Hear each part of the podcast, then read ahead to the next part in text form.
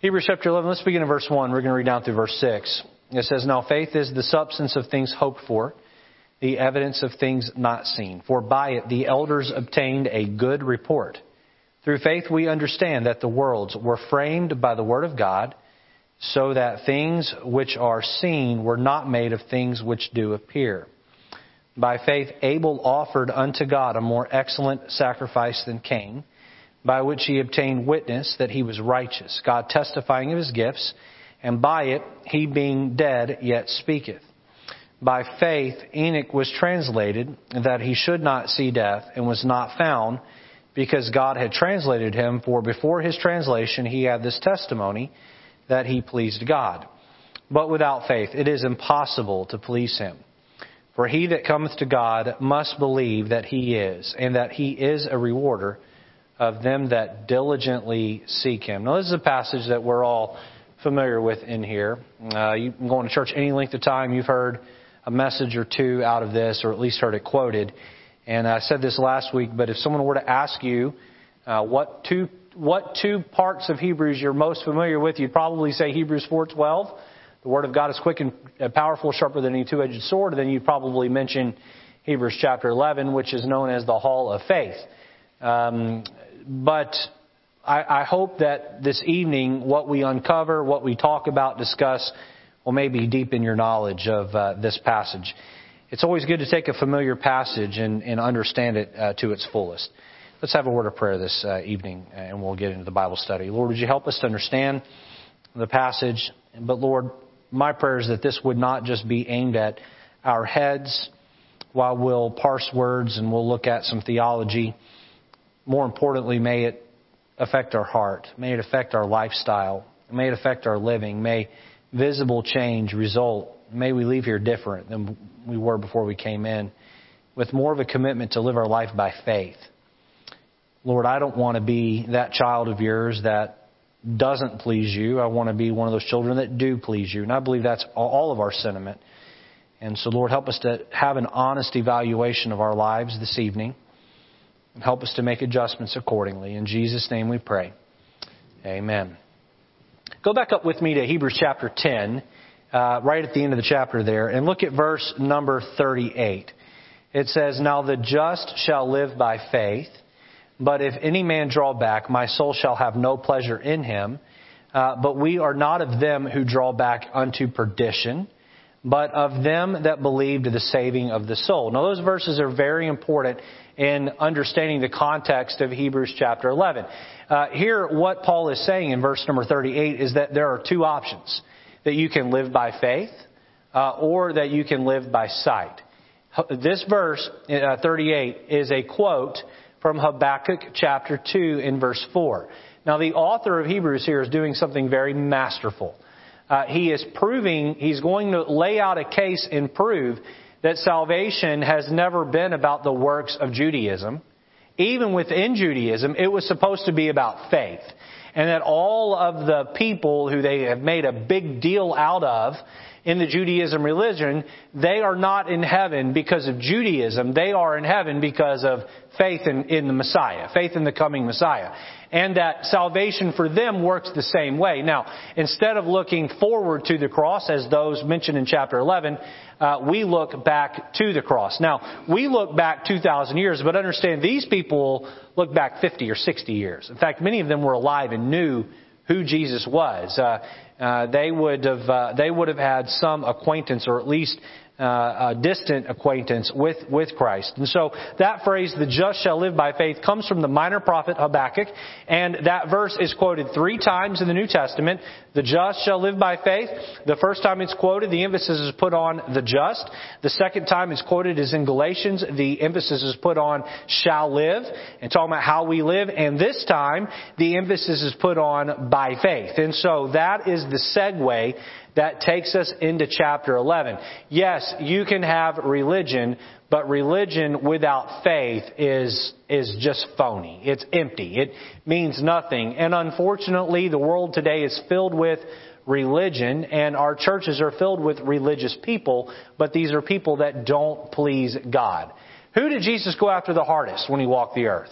He went after the religious people the hardest. Those were the people he blasted. He, he knelt down and he helped uh, publicans. Remember, he spent the afternoon with Zacchaeus? Zacchaeus was a thief. But then when he got in the presence of, of, of Pharisees, he didn't parse words. He, he laid it on them hard. And so we must be careful.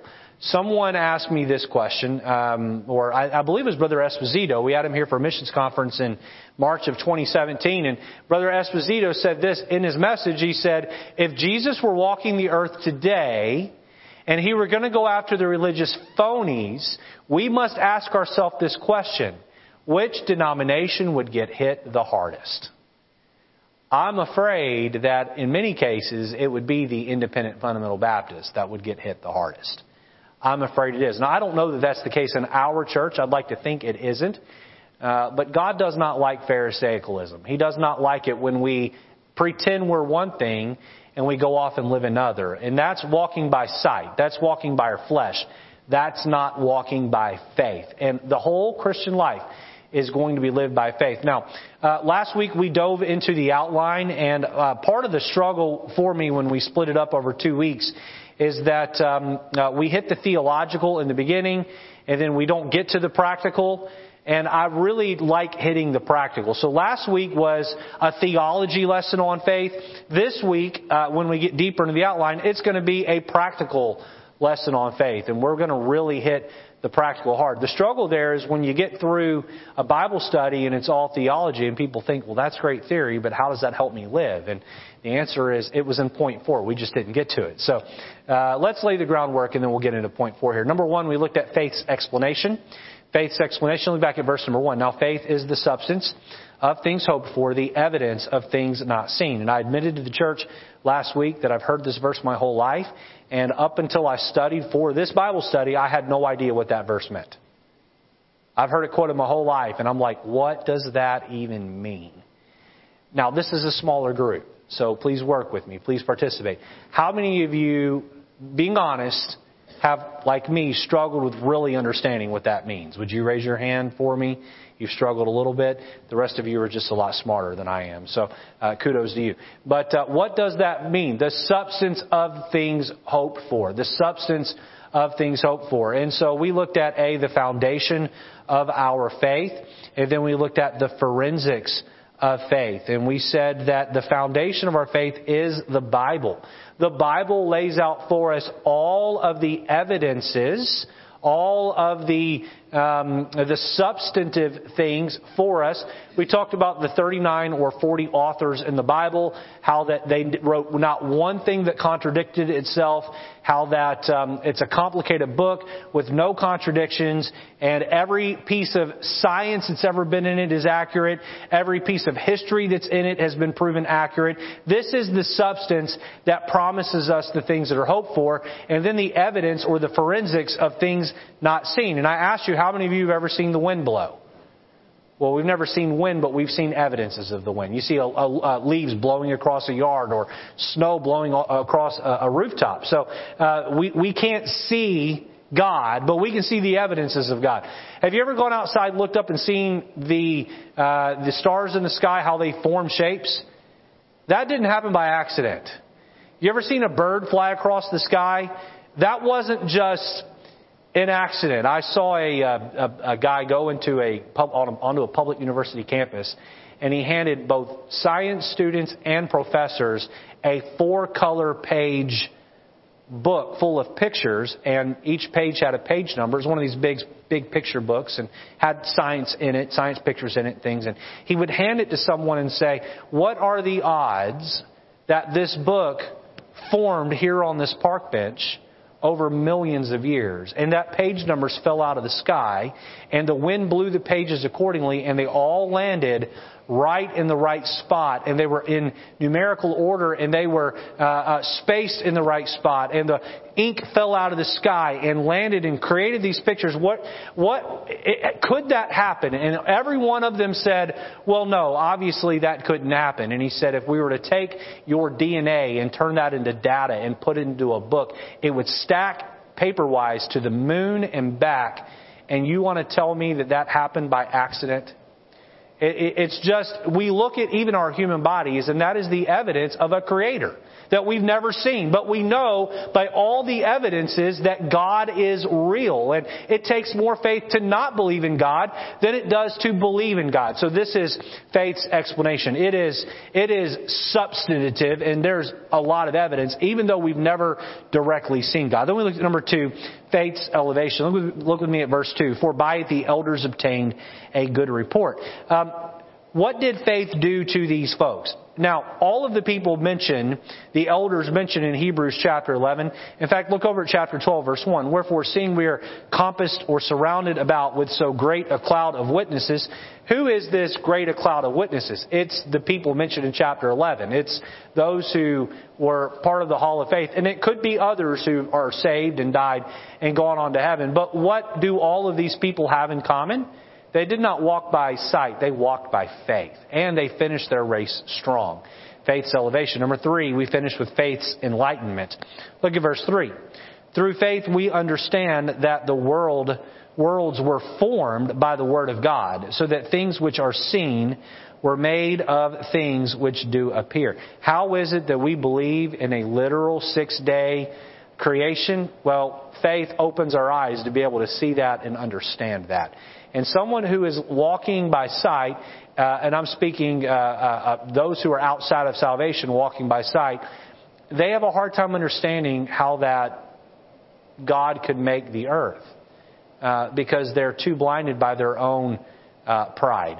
And so our, we, we become enlightened. We can see the Creator God when we walk by faith. I, I know all of you in here, and, and I've had conversations with all of you in here, and and so I know when I say this, everyone in the room can understand this, but I'm at a point in my life, I've worked through all these things. And I know all of you are as well. If we were to open that door right there and walk outside and look up at the sky and see the stars, we'd say, how do people not get it? How do people actually believe this all got here by accident. The reason why we can be so confident in a God is because we had faith to believe, and now that faith has helped us get to a place where it is as obvious as the nose on someone's faith. It has enlightened us. Let's move into the practical side of faith and look at point number four, faith's essentiality. Faith's essentiality. Look with me at verse number six, and let's see how essential faith is. But without faith, it is impossible to please him. For he that cometh to God must believe that he is, must believe he exists, and that he is a rewarder of them that diligently seek him. Now, this verse has a double meaning. The second half has a double meaning.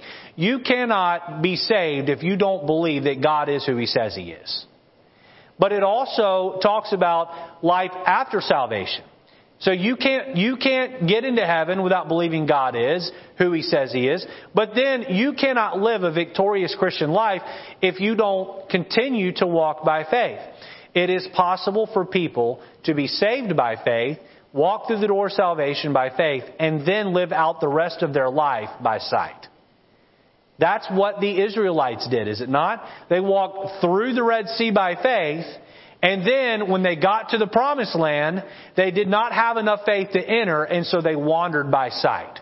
And a lot of Christians wander in a spiritual desert because they're not living their life by faith. The practical of their life is not faith. God does not just want you to be saved by faith. He wants every action of your life to be lived by faith. That means you trust Him more than your own wisdom. Faith isn't just this mythical pie in the sky theory. Faith is practical. Faith is you taking every detail of your life and putting God at the forefront. Every detail. Every last one. Let me give you an A through F here, and so we're going to do a more um, uh, topical study. This has been an expository study up to this point, but the subpoints will all be topical. And let's talk about Every detail. Now again, go back to verse 6. Without faith, it is impossible to please Him. I find it fascinating that 1 Corinthians 13 tells us, now abideth faith, hope, charity. These three, but the greatest of these is charity. And then Hebrews 11 verse 6 says that it's impossible to please God with faith. It's like charity is one and faith is 1A. They're both vital. They're both vital. I mean, you cannot be a true blue Christian and not walk by charity and not walk by faith. They both must be foundational to who you are. It ought to be that your neighbors know you're a man, man or woman of faith. It ought to be your coworkers know that you're a man or woman of faith. It ought to be that those passing you in the mall or the grocery store uh, or Walmart know just by the look on your face, the way you carry yourself, the grace you live your life by, it ought to be very obvious that faith is just dripping off of you. Because whether you're picking out a brand of soap at the store, you're trying to decide what grocery store to go to, you're trying to decide what restaurant to eat at, all of these decisions, God wants you to put Him at the forefront. And I'm going to show you that in Scripture. Now, with that said, this guy doesn't have it all figured out. If I'm driving on the road and I'm hungry and I want a burger, I don't generally bow my head and say, Lord, McDonald's or Burger King, because he'd probably say neither. I'm just telling you the truth. He'd probably say, you don't need to be putting that junk in your body. I don't have this all figured out. And this is an area where I know I can grow, but I think it's an area we all probably can grow a little bit. So let's talk about categorically how God wants us to live by faith. From a broader sense, God wants every part of our heart. Now, I may not cover it all, but what I'm trying to do with these subpoints is just show you the broadness of scope that God is looking for us to walk by faith. Letter A, notice, with our treasure. With our treasure. Turn over to Matthew chapter 6. We're going to be Matthew 6 for a little bit. And, and honestly, for now, uh, we're done with Hebrews 11. We may come back at the very end. But uh, Matthew chapter number 6. Turn there. We're going to look at a few different passages. Now, I, I would just say this up front and most of you know me, all of you know me pretty well. I'm not a money preacher. I don't like preaching on money. Uh, I don't like talking about money. And it's really interesting to see how God has worked at White Oak Baptist Church. Um, and just, I want to brag on the Lord for a minute. When I got here three and a half years ago, almost four years ago, the church owed close to 300,000 on the mortgage. We had another 10 to 12,000 dollars in credit card debt. And so today we're debt free. Um, and that's a testament to, not to me, because I'm not the most financial savvy guy walking the planet.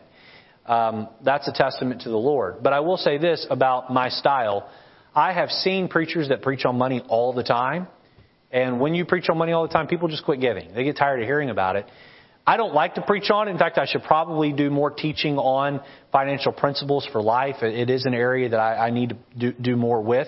Uh, but I, I have seen that as I have not pressed, God has just provided and God has sent the funds. And I, I love that about the Lord is He is taking care of our needs, and He continues to take care of our needs, and He doesn't need me to stand up there and uh, and and and just what's the term uh, with the sheep? Uh, uh, where shear the sheep. He doesn't mean to shear the sheep every week. He doesn't mean me, need me to pick you up by the ankles and shake it all out of your pockets. Uh, he's able to to show you what you ought to give. So please understand, this is not an attempt to come at your pocketbook. It's more of just an attempt to show you that even with our money, which is the thing we probably all value the most because it's uh, an important necessity to life, God wants us to treat that with the utmost faith. Look at Matthew chapter 6 verse 21. And again, Jesus is teaching his famous Sermon on the Mount. It says, For where your treasure is, there will your heart be also. God says, Show me where you spend your money, and I'll show you what's important to you um, on my banking app in my phone, I noticed, uh, I'm checking my account balance the other day, and I noticed there's a, a second tab that had just been added uh, to the app that had been updated, and it, I touched it, and it pulled up a wheel that showed me how I spend my money.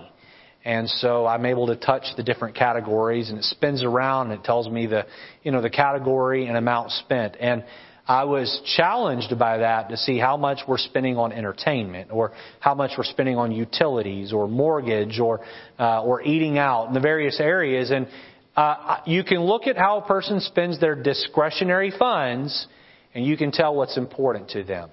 Do you know the people who care the most about White Oak Baptist Church are the people who are giving the most at White Oak Baptist Church? And I'm not talking about giving the most as far as a dollar amount. I'm talking about giving the most as far as a percentage of their income. These are the people who really care the most about our church. No, I don't know who does what giving. Uh, it may be that all of you in here give. It may be that none of you in here give. I don't know that. I don't want to know that. But I know this: the Lord knows. And you show me, uh, rather, you show the Lord or show yourself how you give, and I'll show you what's important to you. Someone who's spending a lot of money on fishing equipment or hunting equipment, their heart is into hunting.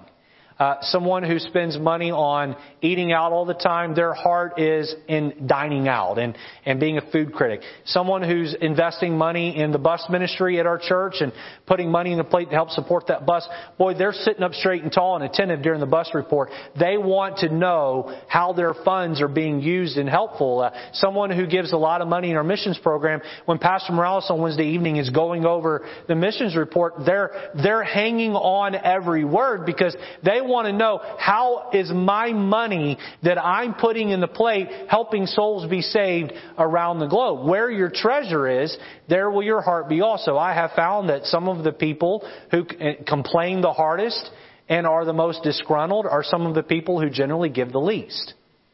You give, and all of a sudden you you care too much to mess things up with uh, with your complaining. So put your money uh, where the Lord would have it and honor Him in what we have learned. And I know this is cliche, it may be overused, but it's just a true statement. You cannot outgive God. Look down with me at uh, verse number 24. No man can serve two masters, for either he will hate the one and love the other, or he will hold to the one and despise the other. Ye cannot serve God and mammon. Now, I, I'm, I'm just going to tell you, I have struggled with understanding this verse.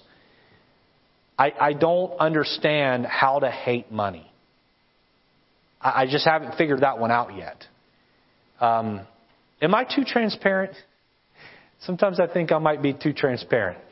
Um, I, I, I want to be able to look at the Lord and say I don't love money, but I know I can't look at the Lord and say I hate it. Um, I, I want to be able to look at the Lord and say, I love you first. But see, the battle for many Christians is they want to try to love God and money at the same time. And God says you can't. You can't love the pursuit of getting more cash, stockpiling cash, and love me. You can't. Now, this, if anyone other than Jesus had quoted verse 24, boy, I'd have a hard time with it. But these are coming right from the words of God in the flesh. You cannot love God and money. And so the old adage is either money will be your boss or you will be the boss of your money. Who's in charge? Who's in charge? Um, practically speaking, people who miss church for work, you have to stop and ask, what's your, what's your boss? Who are you a slave to? Are you a slave to the Lord Jesus Christ, or are you a slave to George Washington or Benjamin Franklin? Um, uh, people who uh, they don't give God what's right; they give Him what's left. They give Him their leftovers, and unfortunately, God becomes the God of the leftovers. People tip God and uh, they'll throw a 20 in the plate here or a 20 in the plate there. And I feel like I can speak, speak freely because I don't know who does what giving in here. But they just, they tip the Lord. They just, they'll throw it here or there and, and, and I wish people would uh, be honest and tip the Lord. Uh, when you go to a restaurant, you're supposed to give what, an 18% tip? If people give 18% of their income, that'd be great. Uh, but when I say tip the Lord, they'll just throw a little bit in. There's a story about a man who uh, uh, uh went to church. His grandson was staying with him and talked him into going, and the old man didn't want to go. And he, he really just didn't have a heart for the things of the Lord. And so he sits through this uh, church service, and you know the special that morning was off key, and the choir was off timing with the piano, and the sermon went too long, and uh, the pastor fumbled with his notes, and and the, and the the old man when the offering plate came by, he just reached in his pocket and took what change he had. All he had was a nickel. He tossed the nickel in the plate when it came by, and on the way home, the old man was just griping and complaining to his grandson. You know, I don't know why we went. That was a terrible service. And the little boy said, that was a pretty good show for a nickel. It's a pretty good show for a nickel. Um, so, uh, but but make sure that you are honoring the Lord with your finances. Here's a good question for yourself for you to ask yourself: If if God were to come down in the form of the flesh, Jesus were to come down and sit at your dining room table with you and have a, your bank statement in his hand, what would you be embarrassed about? What would you change? Anything. Are you spending your money by faith or are you not even considering God in the equation? Letter A with our treasure, letter B with our things. Look down at verse number 25. Therefore I say unto you, take no thought for your life, what ye shall eat, what ye shall drink, nor yet for your body what ye shall put on. Is not the life more than meat, and the body than raiment? Behold the fowls of the air, for they sow not, neither do they reap, neither gather into barns, yet your heavenly Father feedeth them. Are ye not much better than they? Which of you by taking thought can add one cubit unto his stature? And why take ye thought for raiment? Consider the lilies of the field, how they grow. They toil not, neither do they spin. And yet I say unto you that even Solomon in all his glory was not arrayed like one of these. Wherefore, if God so clothe the grass of the field, which today is, and tomorrow is cast in the oven, shall he not much more clothe you? And look at the rebuke here. O ye of little faith. Um, with our things. Look down at verse 33. But seek ye first the kingdom of God and his righteousness. Look at the wording here.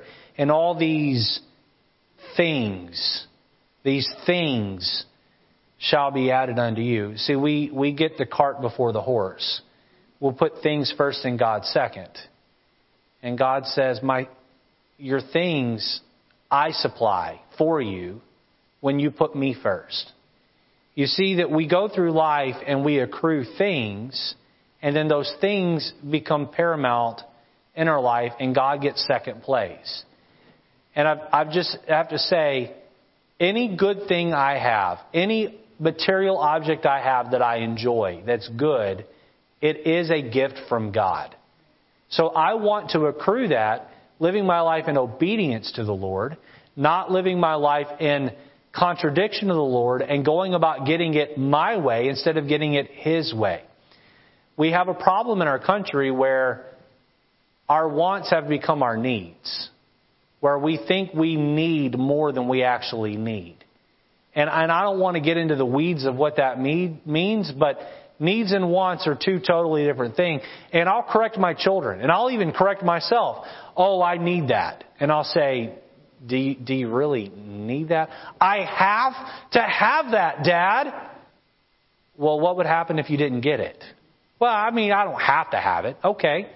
Well, words mean something. So pick your words carefully. You would like to have it. It would be a joy to have. It would make you happy. But let's not covet. Let's not live a covetous lifestyle. Um, for much of my young adult life, I was in love with tech. I guess I still am on some level. And I had to have the latest, greatest phone that came out. And I would drool over the iPhone releases and I would watch the whole keynote and, oh man, I, you know, my phone's 11 months old. It still operates great, but I've got to have the newest one now. And, and, and there was a lust there. There was a covetousness there. Uh, and, and look, if you can go out and buy the latest phone, hey, that's great. That's not the issue. Having the latest grace isn't the issue. It's the heart behind why you get it. And it's getting it without walking by faith. It's not basking that thing in prayer. Let me take it a step further here. Um, everything I own and everything you own belongs to the Lord. That means the bed you sleep in is property of God. The house that you live in is property of God given to you to steward. The clothes that you wear, the car that you drive. The, the New Testament early church, they fully got this. They were selling their properties and giving the amount of money to the church, and the welfare system, if you will, was not run by some government. It was run by the church. Now, let me just speak to that for a minute. Um, I wish we could get back to that. I would have to hire a whole new staff or rather add to the staff. But imagine if instead of sending a percentage of your money to the government so that they could help the poor, instead the, the poor were helped through local churches. This is God's plan, by the way. You see this in the New Testament. This is God's plan that Poor people, they don't go to the government to get help, they go to the church house to get help. And when they're there, instead of giving the money to enable them, they're given money based on the terms of being taught. And what's the old adage? I think it was Aristotle that said, give a man a fish and you'll feed him for a day. Teach a man to fish and you'll feed him for a lifetime. And giving the welfare system through the church or that help through the church instead allows a church leader to sit down with a man and say, let me teach you how to fish. We'll give you some money to help you get by and then you can take care of yourself. Now, that's not how our government is set up and that's not the reality of how it's probably ever going to be here. But please understand that was God's original intent. And because of that, the wealthy in the church were selling off things that were luxuries and giving the money to the church. What were they doing? They were seeking first the kingdom of God. I am amazed how that will uh, will ask for people. We'll say, uh, "Who can take a missionary out to eat?" And we have a hard time pulling people in. Hey, we need an extra vehicle for a missionary to drive around, and oh, that's my car. I, I can't let them drive my car. And um, uh, and look, I'm not preaching at you. I, I am clingy to my things too. Seek first the kingdom of God, and He'll provide for your things. Do you trust God with your treasure? Are your things God's first and your second, or are your things your first and no, uh, nobody else's?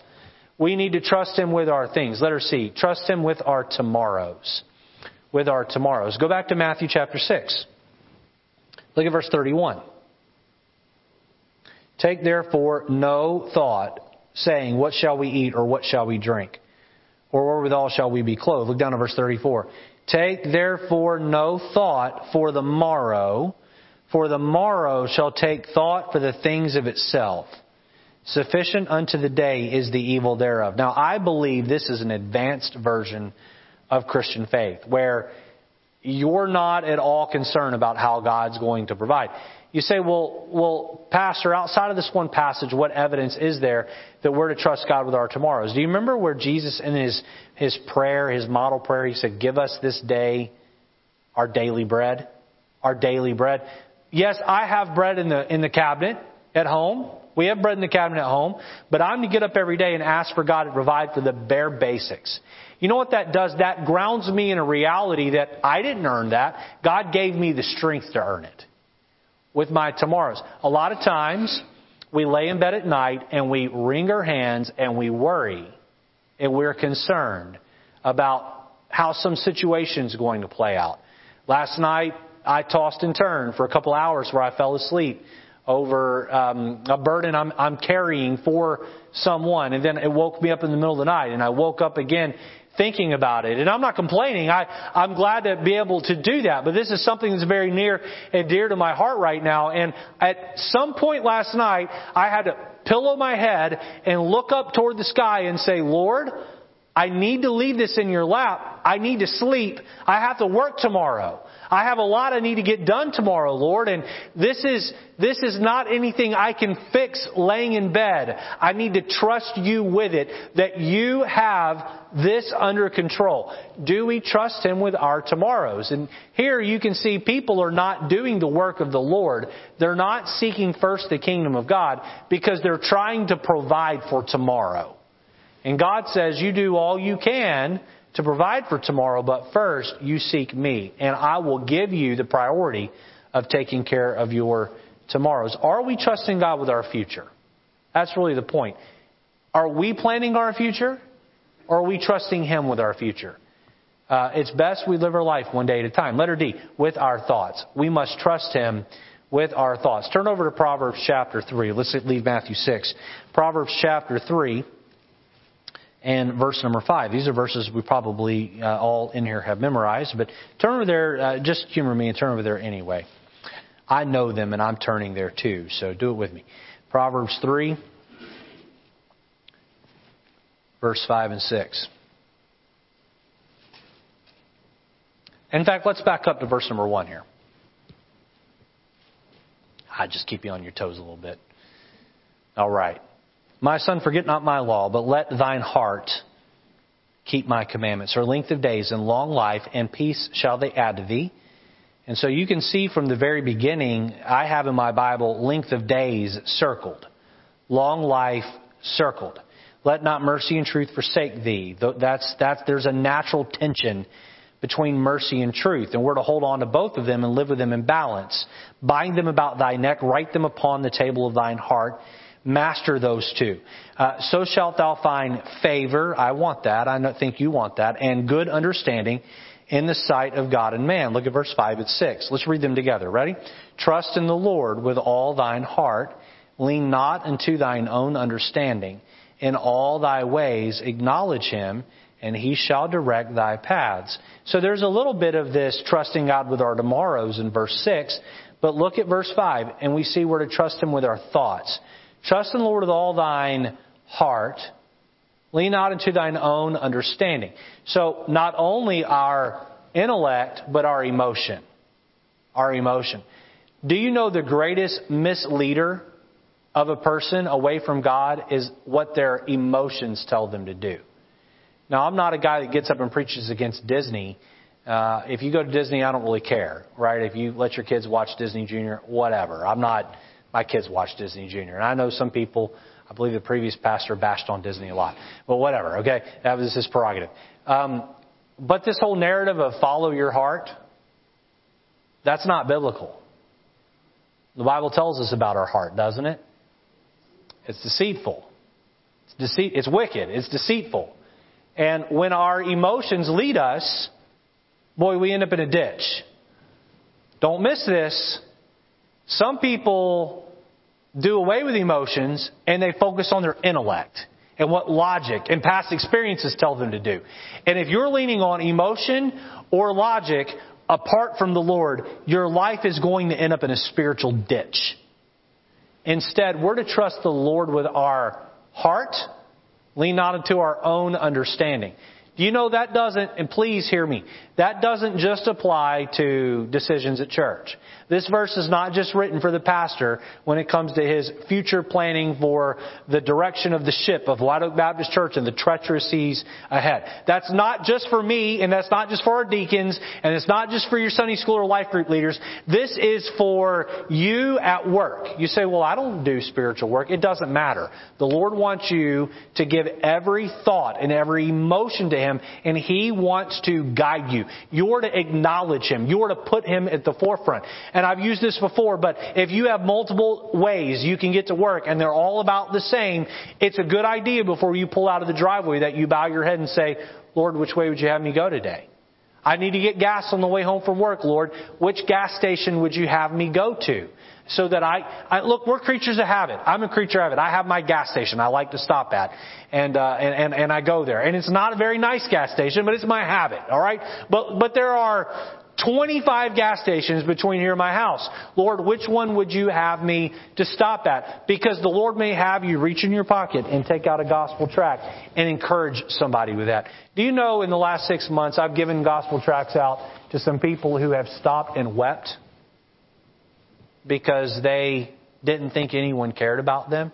You say all that handing out tracts, that's for that old fashioned fundy Baptist stuff. No, it's not. This world is hurting, and we have a message of hope. And I can look someone in the eye and say, when you get a minute, can you read this? The Lord cares for you. He loves you. And I've had people, what is this? They, they want to know. They're curious. But we don't tell, you know, because we're not thinking in a spiritual direction. Without faith, it's impossible to please Him. I don't want my ride home from work to not please the Lord because I did it on my own. I don't want uh, I don't want uh, the gas station I stop at and God to scratch his head and say, "I had someone prepared for you over here that I wanted you to be an encouragement to." But you were busy getting gas over here, or going to that mechanic, or getting insurance from that agent over there, and and I wanted you to share your faith with this insurance agent, but but you just went with what your own intellect told you. I'm trying to make this super practical. God does not want us to lean on us. He does not want us to lean on our own understanding. How do we get understanding? We get understanding from our past experiences. We get understanding for what's logical to us. How many of you get that common sense is not very common? You understand why? Because people come from different backgrounds and those backgrounds bring them to a different place. Listen, I'll sit in a deacon's meeting with our three men who I love and are like minded with. Do you know we don't agree on everything every time? And there are times, and two of them are sitting in here right now, there are times where I'm sitting there thinking, what, what don't they get? How do they not get this? No, I don't voice that. I'm kind. But you know, they come from a different background, have a different set of experiences, and they see it a different way. And what would be common sense to me isn't common sense to them. And men, multiple times I have looked at you and said, I can think of at least one occasion off the top of my head, let's table this, let's pray about it, let's let the Lord lead us. Because it's not my understanding, it's His. I'll put it to you like this. I'm finite in my understanding. I used to be this, this know-it-all, right? And I remember the moment the Lord humbled me as a know-it-all. I was sitting in a church on a Wednesday evening uh, on a church trip with some kids, and this was a really small church and, you know, a casual church, and they had, not very first class. They had a old white marker board with stains all over it uh, up there, and the pastor didn't really have an order service. And he gets up there and he's doing a, his Bible study, and he draws a big circle like a professor on a board. And he and he picked a kid in the crowd who was like 20 years old, and he said, "I'm going to move my hand down the circle." Now this circle represents all of the knowledge of the world, everything there is to know in the world. I'm going to start up here, and I'm going to move my arm down when you think that What's above my hand represents what you know. Say stop. And he moved his hand half an inch and the kid said, stop! And I thought, wow. I really don't know much. We really don't know much. Why would you lean on your own understanding when there's a God in heaven who knows everything? And he wants you to go to him so he can give you that wisdom. We must trust him with our thoughts. Letter E, we must trust him with our talents. Let's finish out the outline here. John chapter 15 verse 6, Jesus says, without me, ye can do nothing. What talent do you have? Are you a people person? Are you a task oriented person? Uh, maybe you're good at uh, whatever it is you do at work. You're professional in that area. God wants you to trust Him with those things. You might have an inclination towards sports or towards pets or toward art. Uh, you might have an inclination toward um, teaching folks or convincing people. Whatever it is, God wants you to take those talents and He wants you to trust Him with Him. He wants you to put Him at the forefront uh, of that. Letter F, we must trust Him in our travels. James chapter 4. Turn over there lastly. James chapter 4, verse 13 and 14. That'll put us right back near Hebrews. Titus, Philemon, Hebrews, James. Look at verse number 13. Go to now, ye that say, Today or tomorrow we will go into such a city and continue there a year and buy and sell and get gain, whereas ye know not what shall be on the morrow. For what is your life is even a vapor that appeareth for a little time and then vanished away. These people that move around all over the place to whatever is the best money making opportunity, God says don't make your decisions based on what is best for your pocketbook. You make your decisions based on prayer and faith and trusting me. These people were going from one city to the other based on what would be the best boost for their, their own economics. And God says, what are you doing? That's wicked. You know the phrase, um, if the Lord, if the Lord wills, I'll see you tomorrow, Lord willing. Lord willing. That is a very, very biblical statement. Lord willing, I'll do that tomorrow. What you're saying, you are acknowledging God in your travels and in your plans. If it is the Lord's will, I will see you tomorrow. If it is the Lord's will, I will do that. And that is, that is an indication I'm going to pray about this and seek God's face. So don't just throw that phrase out flippantly. Say it, but go forth and live it the point I'm trying to drive at here, and look, A through F does not cover every, every area of life. We could probably come up with a G through Z to cover the rest of them. They wouldn't all start with the letter T. But we could come up with a G through Z that would cover the rest of them. The greater point here is that no matter what it is you think, no matter what it is you say, no matter what it is you do, you are to put God at the forefront. That is the practicality of faith. Without, without faith, it is impossible to please Him. The, number five, and lastly, notice faith's examples. Faith's examples. Um, and uh, we're this is, uh, uh, let's see, there's a game show, Wheel of Fortune, you know, Pat Sajak and Vanna White, right? And they have a category called before or before and after, where the middle word both ties into you know, two, two phrases that are melded together and the middle word will be connected to both. This is a before and after type point. Faith's Examples is going to launch us into a whole series or into a whole lengthy Bible study that will begin next week. What is, what do I mean by Faith's Examples? Well, all of the rest of Hebrews 11 gives us name after name after name of people who lived by faith and did it in a little bit different of ways. And so, four and five, it talks about uh, uh Abel versus Cain and uh, talks about Enoch, and then 7 through 40 goes through all of the rest of the Old Testament uh, uh, characters, the patriarchy, who lived, and matriarchy, who lived by faith. And so we're going to take one or two of them a week, and we're going to look at how they lived their life by faith. And we'll begin that next week. I find it interesting, I'll just say this now, and as a precursor to next week, I find it interesting that he begins talking about salvation in verse 4 and 5. Do you know that Satan's lie of a works based salvation began, began all the way back with Cain and Abel? Abel brought a faith sacrifice, Cain brought a works sacrifice. And that battle has been going on ever since in the world. So let's go forth this week and do our best to do everything by faith, to walk by faith, not by sight. And remember, without faith, it's impossible to please Him. I hope that's been a challenge to you. Let's stand together for a word of prayer, and we will be dismissed.